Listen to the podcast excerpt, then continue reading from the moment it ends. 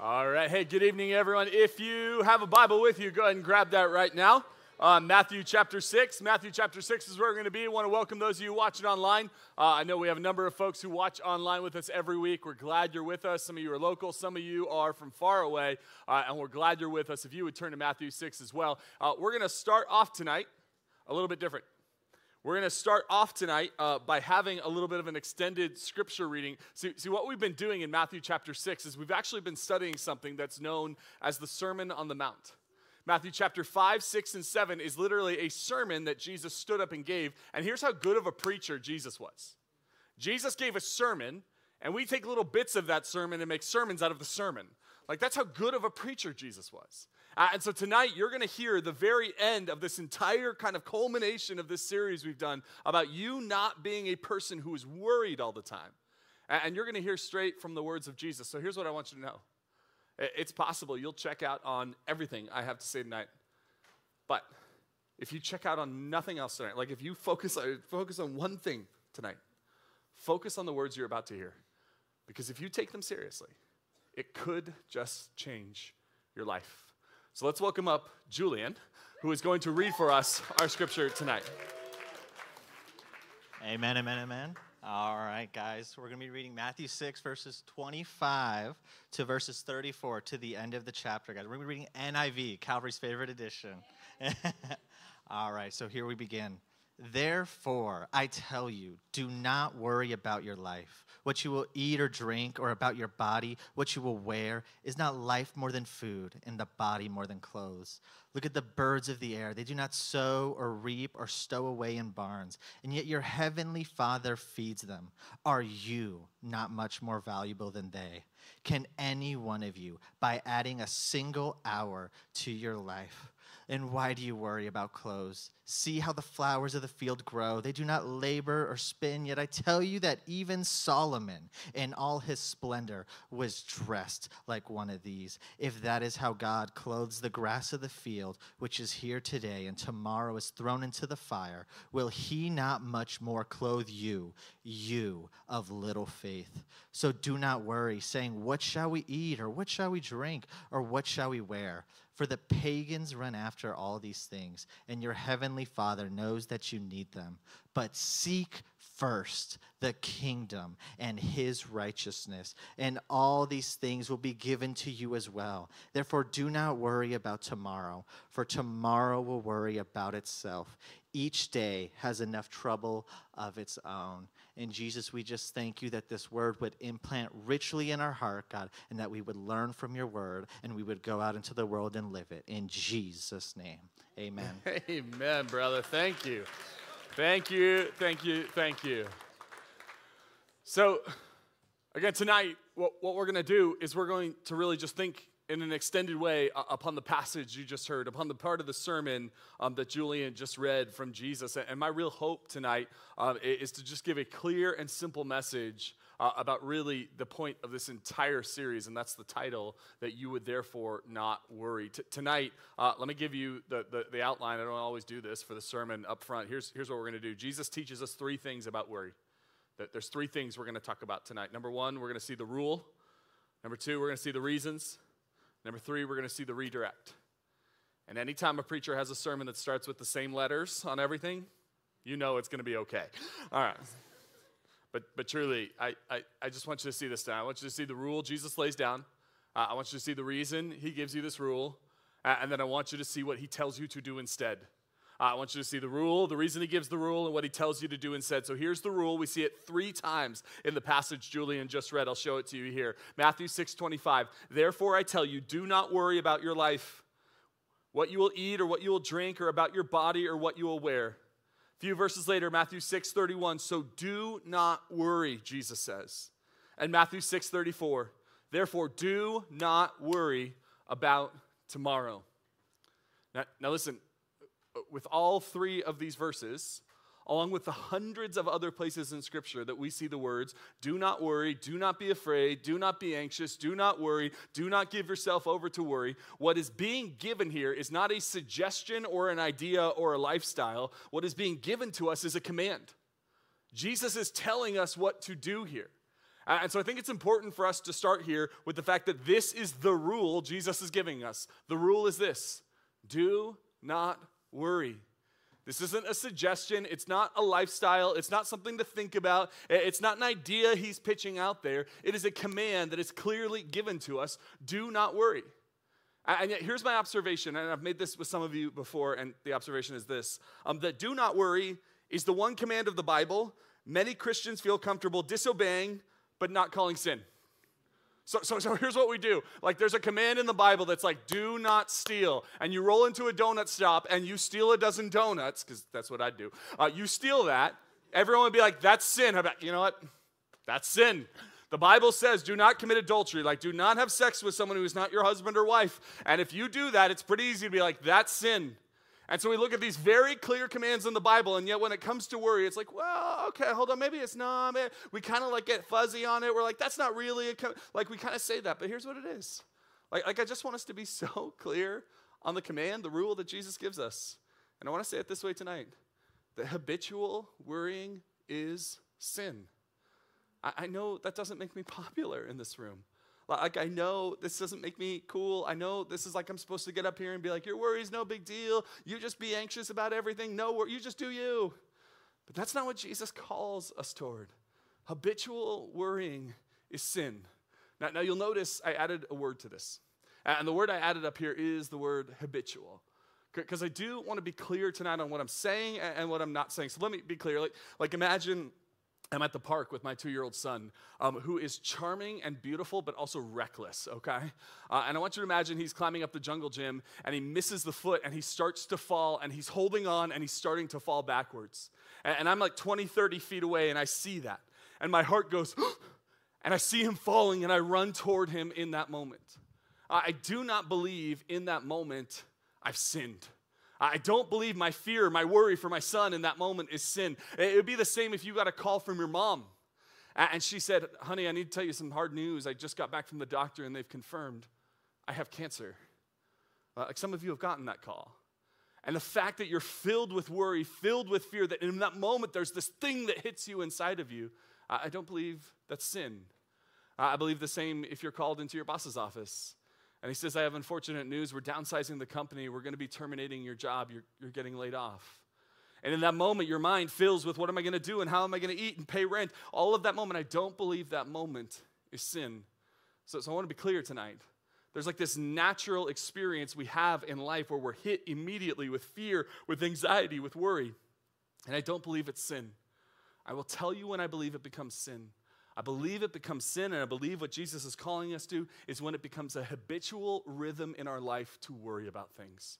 So me fearing for my son who is falling off the playground, not sin. But if I am the parent who sits around constantly worrying that he's going to fall off the playground, and what if he doesn't make friends, and what if he gets sick, and what if he's not good enough, and what if we're not doing it right, and what if, would, if that's constantly my heart, I am walking in a pattern of sin in my life. Uh, like again, I said it is not sin to hear that your mom has cancer and to feel worried and anxious and afraid for her. It is sin for you to walk in a constant pattern where because someone in your life is sick, you just can't trust that God is good and taking care of that.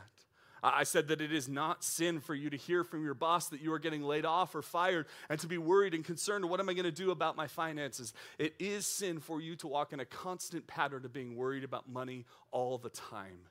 Uh, like again... What we're not here to say tonight is that every experience you have of fear, anxiety, or worry is sin. I am here tonight to say that habitual sin, when I am just walking in this constant fear about everything, about my future, about my career, whether I'm going to get married or have kids, or whether my career is going to work out or money, that becomes sin in my life.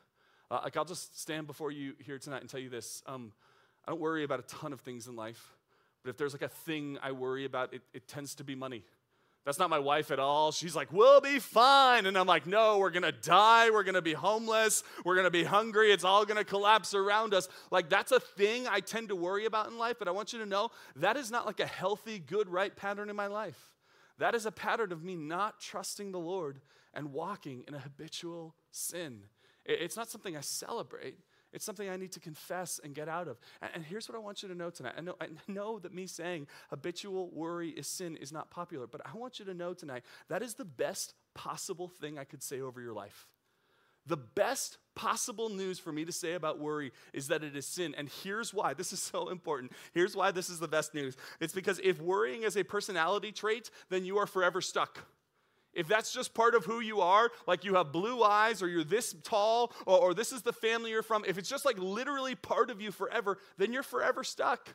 You'll never get out of it. If it's just part of who you are and part of how God's designed you, you'll be worried not only in this life, but for billions of centuries into eternity. That's who you are forever. Like if it's part of your personality, then you're stuck forever. But listen, if worrying is a sin, then by God's grace, you can be set free. And don't you want to be set free? Don't you want to live in such a way that you're not just habitually, constantly anxious and worried about everything in your life? If it's a pattern of sin, it means it can be repented of, and you can be set free by the power of Jesus. See, that's what I want for you this evening. Can I give you one final encouragement? I want you to let the words, "I am a worrier," be a confession, not an identity. Let it be a confession. Listen, if you're the person who goes, listen, I'm a worrier, my mom was a worrier, her mom was a worrier, I come from a long line of worriers. Like, if, if that's you, like, don't allow that to become like the identity you live into. Allow it to be a confession of an area of your life that God is sanctifying you and making you holy in. Like, that's the invitation for you. Not to just give in to your worry, but to look at it and say, that is not what God wants for my life. Like, the God of the universe looks at you and says, do not worry, because you don't have to. This is the command. This is the rule. The rule is do not worry. And then Jesus goes on in this in verse twenty-five and says this. He says, is life not more than food, and the body not more than clothes?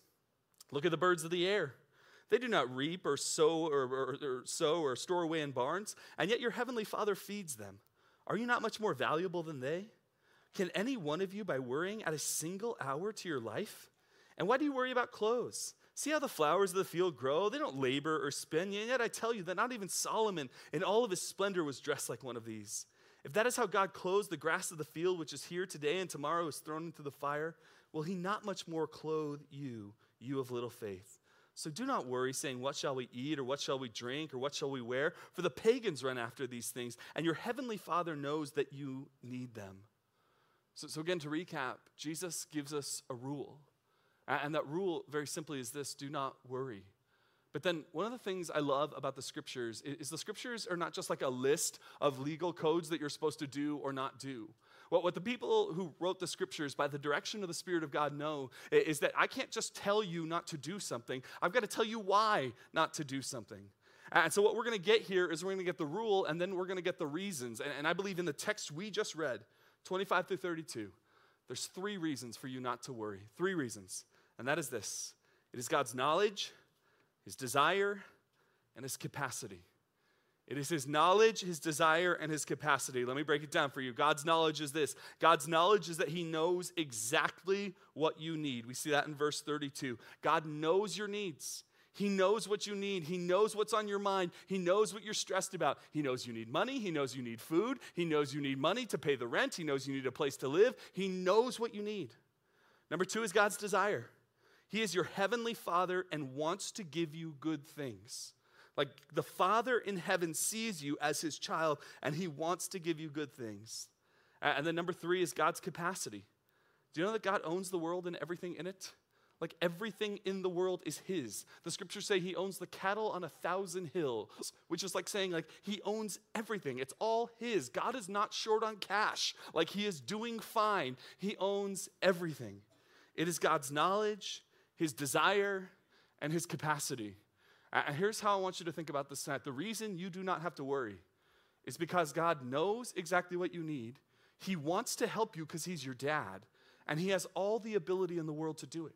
And I want you to know that of these things, God's knowledge, his desire, and capacity, when you are trying to help someone for anything or any reason, if one of these three things is missing, you should not be able to trust, like, the person can't come through on it. Like, let me put it to you this way. So uh, my daughter Grace, five years old, she's in bed, uh, and, and one of the things that just she will not do for whatever reason in the middle of the night is she will not get out of bed by herself, open the door, walk across the hallway three feet into the bathroom and use it by herself. And so what happens in the middle of the night is that if she has to go potty, she starts crying out for us, and we have a little monitor, we can hear it. So nine times out of ten, we hear it. But then one morning I woke up and my five-year-old runs straight to the potty, and then she goes potty, and then she comes out of the bathroom and she's sobbing. And she says the words that break my heart. She goes, "Daddy, I was crying out for you last night." Oh, I was crying out for you last night. And what was I doing? I was sleeping. I did not hear it. So listen, listen, listen. I had the desire to help her. I totally would have. I had the capacity to get up, walk over to her room, help her over to the bathroom, help her back in bed. But what did I lack? I lacked the knowledge. I lacked the knowledge that she actually needed something. Or, or take my two-year-old son. Um, my two-year-old son will ask me, "Dad, can we watch," um, and I won't slander the show uh, publicly here, but "can I watch this television show that's made for children that is really meant to like, destroy adults' brains? Like, it's so frustrating and irritating, and every time it's on, he is, like, delighted, and, and I'm not sure I want to be a parent anymore," right? Like, like, like, so what happens? Like, he's like, "Dad, can you put that on?" And it's like, I know what he needs. I have the knowledge. I have the capacity to use the remote to get to the right channel, but I lack the desire to actually help him. I lack the desire to put on that obnoxious show. Or, or take this, my, my almost one-year-old girl, Hope. Uh, Thanksgiving, we flew out to Nashville, and we were flying back. And if you've ever flown with a kid who's under the age of one, try not to, ever. Um, because, because it's such a disaster. Because here's the problem. Like, you go up and down on the airplane, and you know how you get the ear thing going on? So you do, like, the this or that, or try to, like, pop your ears or whatever you try to do. To, like, little kids have no idea. And so all they know is, like, I'm in pain, and I don't know why. And so I've got my little baby girl. She's flying on this flight, and the ear thing is starting to happen, and she's starting to cry out, and it's getting really frustrating, and she just wants to, like, be out of pain. So what happened in that moment? I know exactly what's going on. I have the desire to help her, but I have zero capacity in that moment to make the plane go faster and land on the ground so we can get out of there. I have no ability.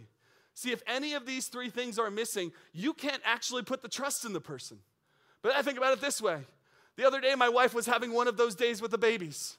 One of those days as a stay-at-home mom where she was tearing her hair out and also considering resigning from parenting. Like one of those days. And here's what I know. I know exactly what to do when my wife has one of those days. And the one thing she needs when she has one of those days are nachos. From a specific place on T O Boulevard that I do not like to name from the stage. So what did I know? I knew what she needed. She needed nachos. I wanted to get her nachos because I also wanted nachos. Did I have the capacity? You better believe I had the capacity to go get that woman nachos. So what did I do? I took care of her need because I had the knowledge, I had the desire, and I had the capacity. And that is exactly what God has for you. He knows everything going on in your life. He knows that you're stressed out about whether you'll get married or not. He knows you're stressed out about your career and your future. He knows you're stressed out about your money. He knows you're worried about your health. He knows what's going on in your mind. He has the desire to help you. God is not in heaven like, "Ah, this person's such a pain." No, if God could have chose to make you all over again and save you all over again, he would. He would. He has the desire to help you, and he has the capacity. There's nothing holding him back. He owns cattle on a thousand hill. He is the God who owns everything in this world. I want you to know the reason we do not have to worry is because of God's knowledge, his desire, and his capacity. Jesus says, "Don't you worry. God knows what you need. He can help you, and he wants to help you." But then Jesus goes on in verse thirty-three to say these words. He says, "But seek first the kingdom, his kingdom, and his righteousness. And all of these things will be given to you as well." This is, I wasn't even planning on talking about this, but this is a verse. I'm probably a pastor because of this verse. Because when I was in high school, um, I, I started to feel a call toward ministry my senior year of high school.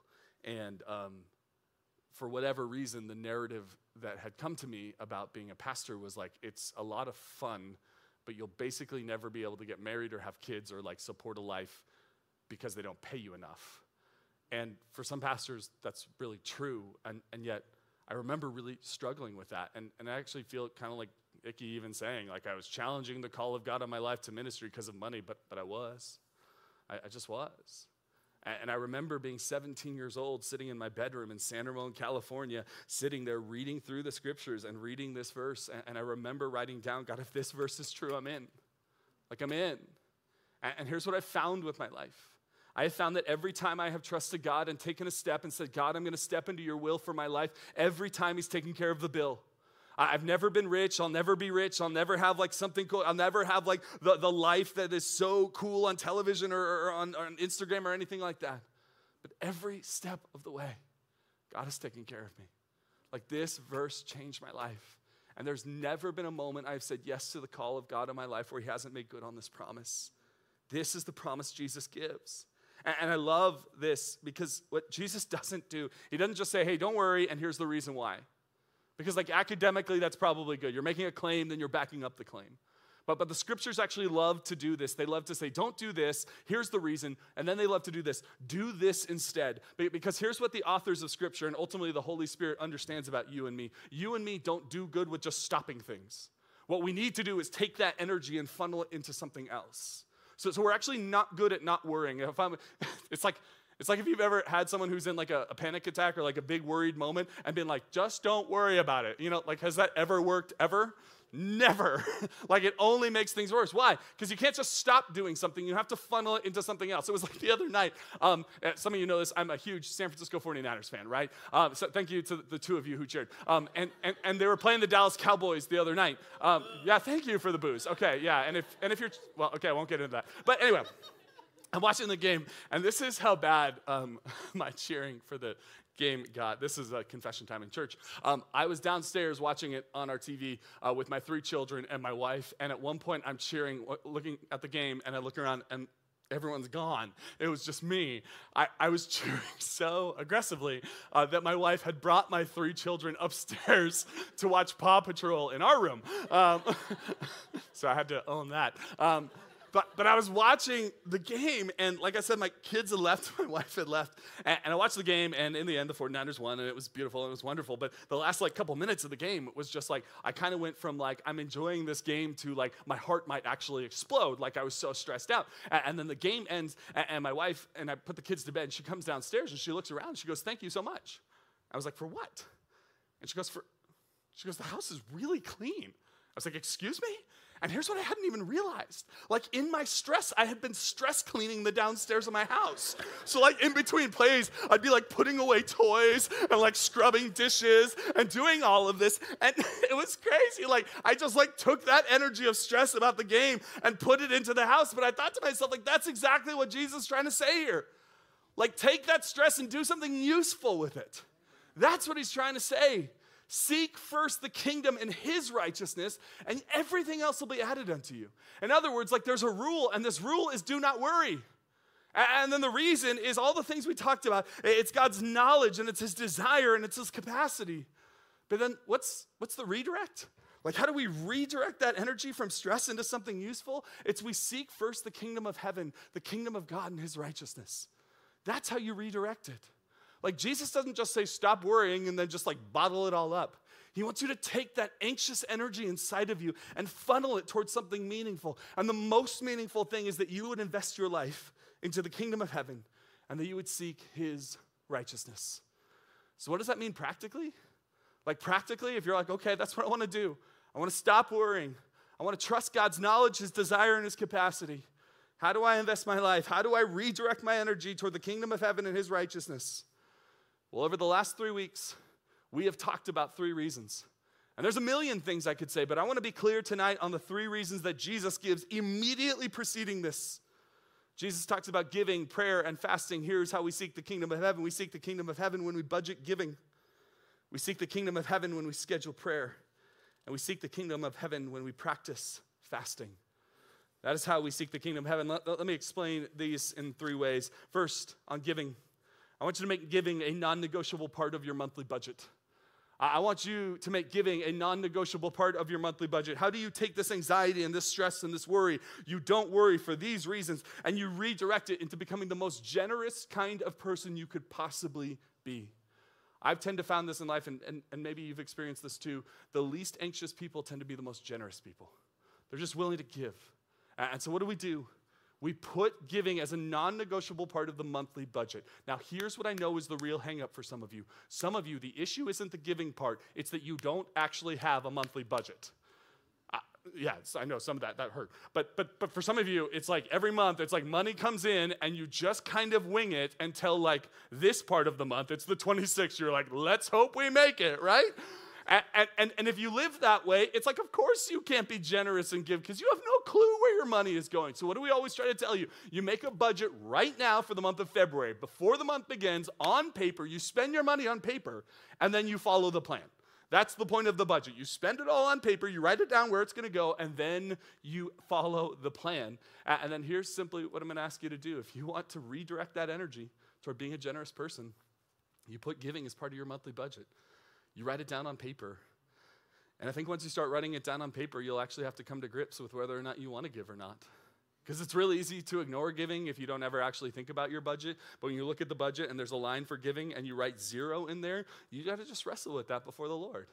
And so again, I, I've just come to believe that the most like anxious people tend to be the people who hold on to everything, who need to try to control the world with money, because when you put your trust in money, it does make you anxious. But when you put your trust in God and say, I'm willing to let go of this money, man, I, I just want you to know that worry just starts to dissipate from your life. And so again, I know that sounds crazy, but this is one of these things you will not experience until you do it, until you do it. Uh, and so again, what do we do? We budget monthly giving. We just make it a non-negotiable part of our budget, a non-negotiable part of our month. Number two, we make prayer a written part of your weekly schedule.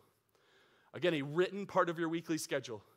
When I say prayer, there, there's prayers like you're driving, and you're driving a little faster than you know you should be driving, and then you see a police officer parked on the side of the freeway.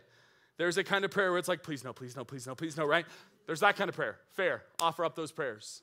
There are little prayers you pray before bed or before meals, and you're saying, God, I love you, thank you so much. There's prayers you pray in the context of worship or Bible study, and those are good things. When I talk about scheduling time for prayer on your schedule, I am talking about when you set aside fifteen, twenty minutes, thirty minutes, one hour on your schedule every week to say, I'm going to spend unhurried time with God in prayer. Because here's something I noticed. Um, if you look at my calendar on my phone, on my computer right now, I've got meetings with colleagues. I've got dentist appointments.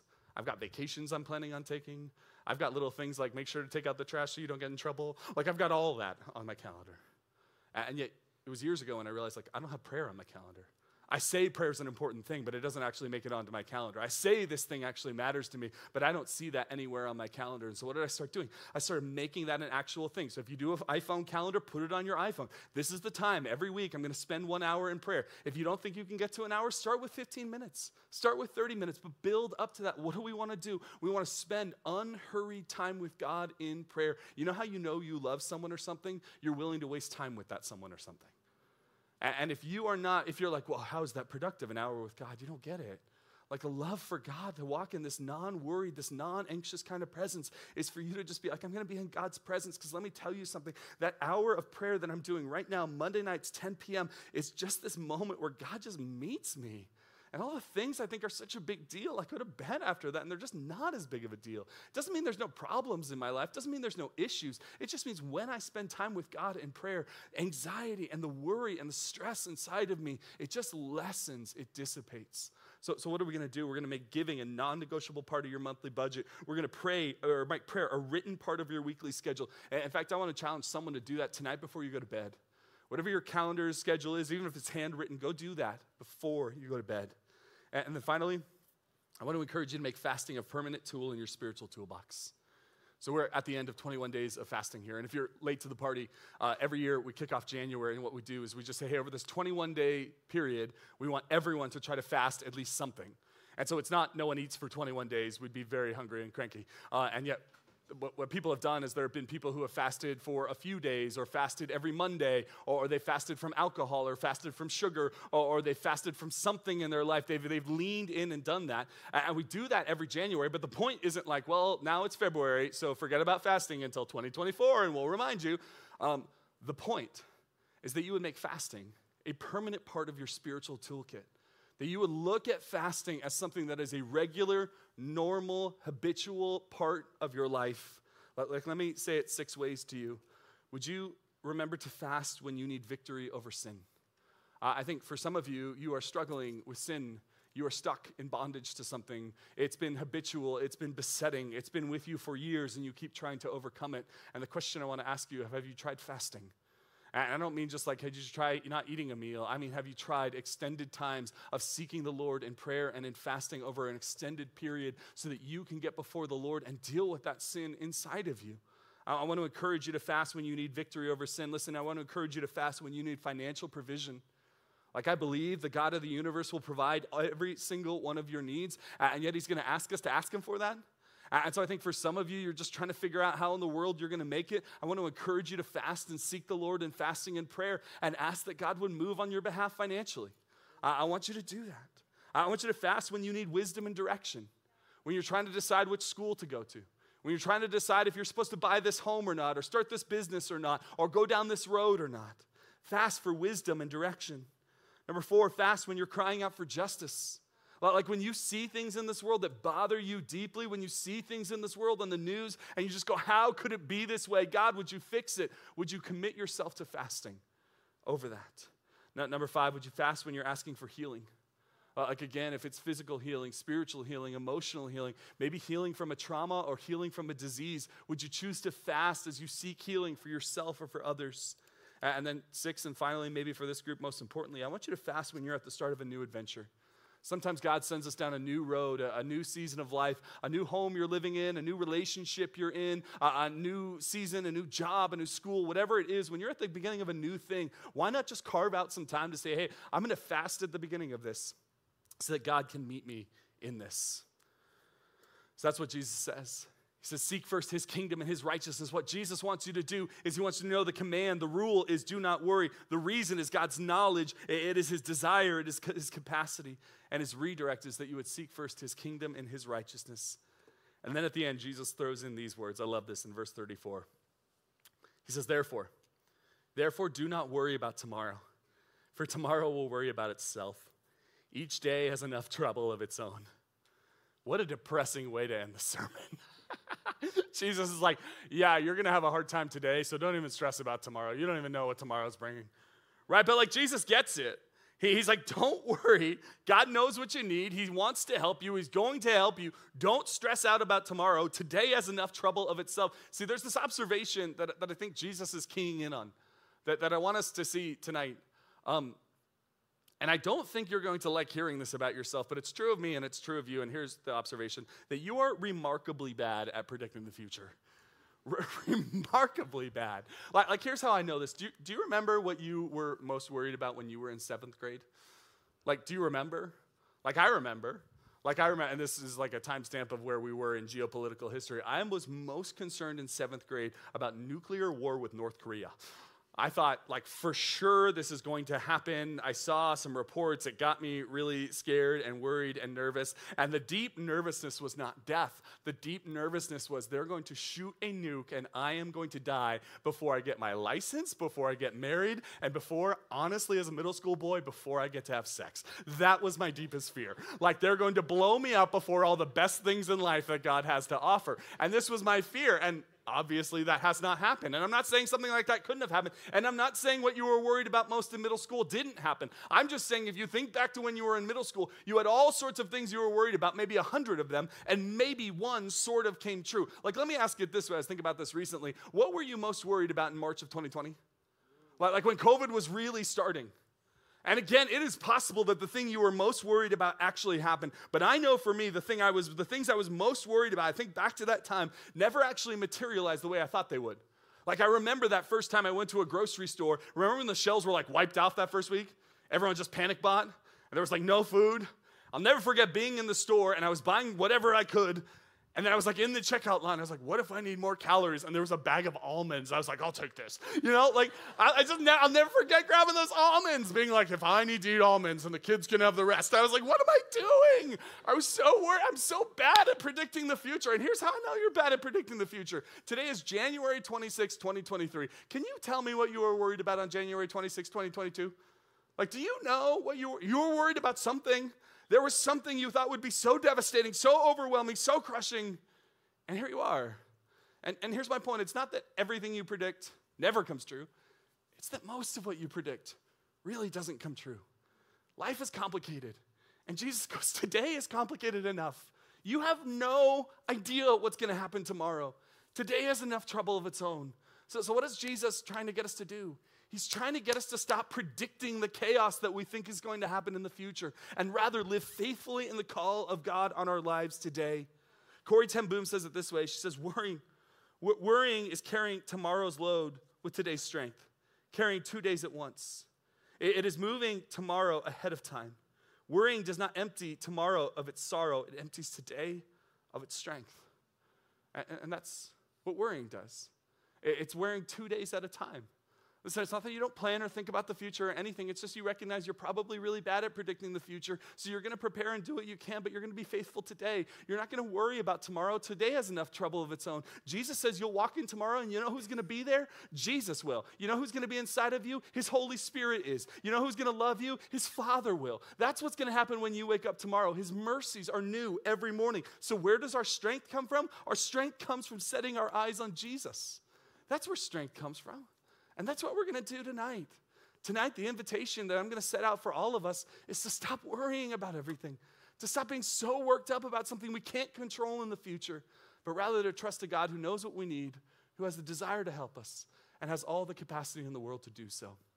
So our band is going to make their way up, and uh, I want to read a scripture to you, and I'll tell you exactly what I'm going to do. I want to give an invitation to some of you. And here's the scripture, Hebrews chapter twelve, verses one through three. When I think about how to dissipate worry in my life, I think of these words. It says, therefore, since we are surrounded by such a great cloud of witnesses, let us throw off everything that hinders and the sin that so easily entangles, and let us run with perseverance the race marked out for us, fixing our eyes on Jesus, the pioneer and the perfecter of our faith, who for the joy set before him endured the cross, scorning its shame, and sat down at the right hand of the throne of God. Let us consider him who endured such opposition from sinful men, that we might not grow weary and lose heart. What do we do in the midst of our worry? We don't beat ourselves up. We don't think about it deeper. We don't analyze ourselves more. We set our eyes on Jesus. He's the author. He's the pioneer. He's the perfecter of your faith. When you're worried, you look to Jesus. When you're walking in faith, you look to Jesus. What is the invitation for all of us tonight? It is to look to Jesus. When you keep looking at what you're worried about and looking at your problems and looking at the world, it just adds to your stress. But when you set your eyes on Jesus, it says here, you will not grow weary and lose heart. That weariness, that anxiousness, that stress, that anxiety inside of you will dissipate as you set your eyes on Jesus. And so here's how we want to close this series, with a simple invitation. I think there are some of you in this room, maybe many of you, who are walking in faith. It's not that bad things don't happen, and it's not that you don't ever have fear or an anxious thought in your mind. It's that you have learned to set your eyes on Jesus, and you feel confident in who he is and what he's doing in your life. But there are others of you in this room who you call yourself a Christian, and you say you love Jesus, and yet you are walking in this habitual, continual worry and stress. You are just constantly overwhelmed and constantly stressed, and you are leaning into that rather than setting your eyes on Jesus. And tonight, I want to invite you to turn from that. If this habitual worry is sin, I want to invite you to repent from that sin and set your eyes on Jesus and throw yourself upon his mercy. But like there's still others of you who maybe have drifted away from God. And I don't know what brought you here tonight or brought you back here tonight after a long time. I just know for some of you, you've been doing your own thing and life has been crazy and you're worried. And I want you to know there is a God who knows everything you need. He has the desire to love and forgive and give you every good thing, and he has the capacity to do so.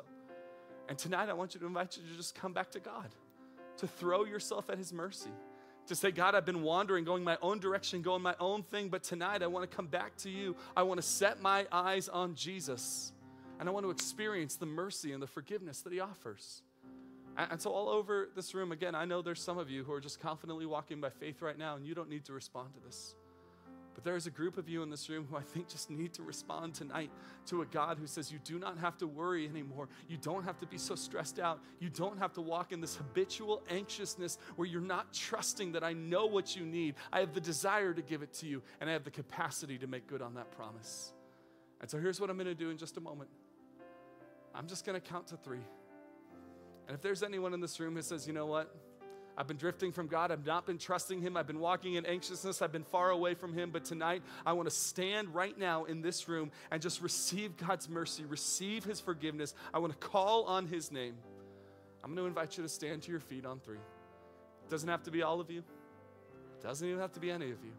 But if tonight you know that's you, and you want to throw yourself on the mercy of Jesus and set your eyes on him and say, tonight is a turning point. I was going down this road, now I'm going down a different road. On three, would you stand to your feet in response? One, two, three.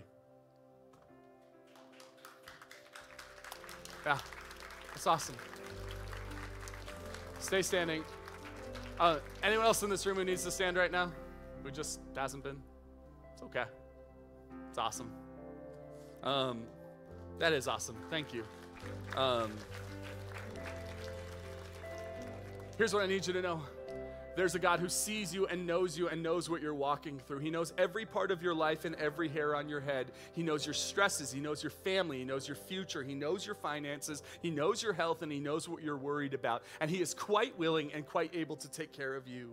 And when you come to him for mercy, he is a God who is a never-ending fount of mercy. It never runs out. It never runs dry. He never fails, and he never gets tired of it. He sees you, and he loves you. And the one thing, if you are standing looking at me right now, I want you to know is that the God of the universe is for you. He is with you. He is on your side, and he has never given up on you. He is loving, and he is gracious, and he says to you, child, welcome home. Would the rest of us stand with those who are standing in this room right now? We're going to set our eyes on Jesus, fixing our eyes on him. I'm going to invite you right now, all, all over this room as we sing right now, I'm going to pray, would you raise your hands and surrender toward God and say, tonight, God, I surrender to you. God, tonight I trust you. God, I give Give my worry away to you. God, tonight I pray for everyone in this room, asking that you would meet us in power, that you would show us your provision, that you would show us you are the God who is good, who is with us, who is for us and on our side. God, may worry and anxiety and fear dissipate as we set our eyes on you. God, may we not grow weary and lose heart. May tonight Jesus reign and rule in this place that we might not worry. We pray this in Christ's name. And all God's people said,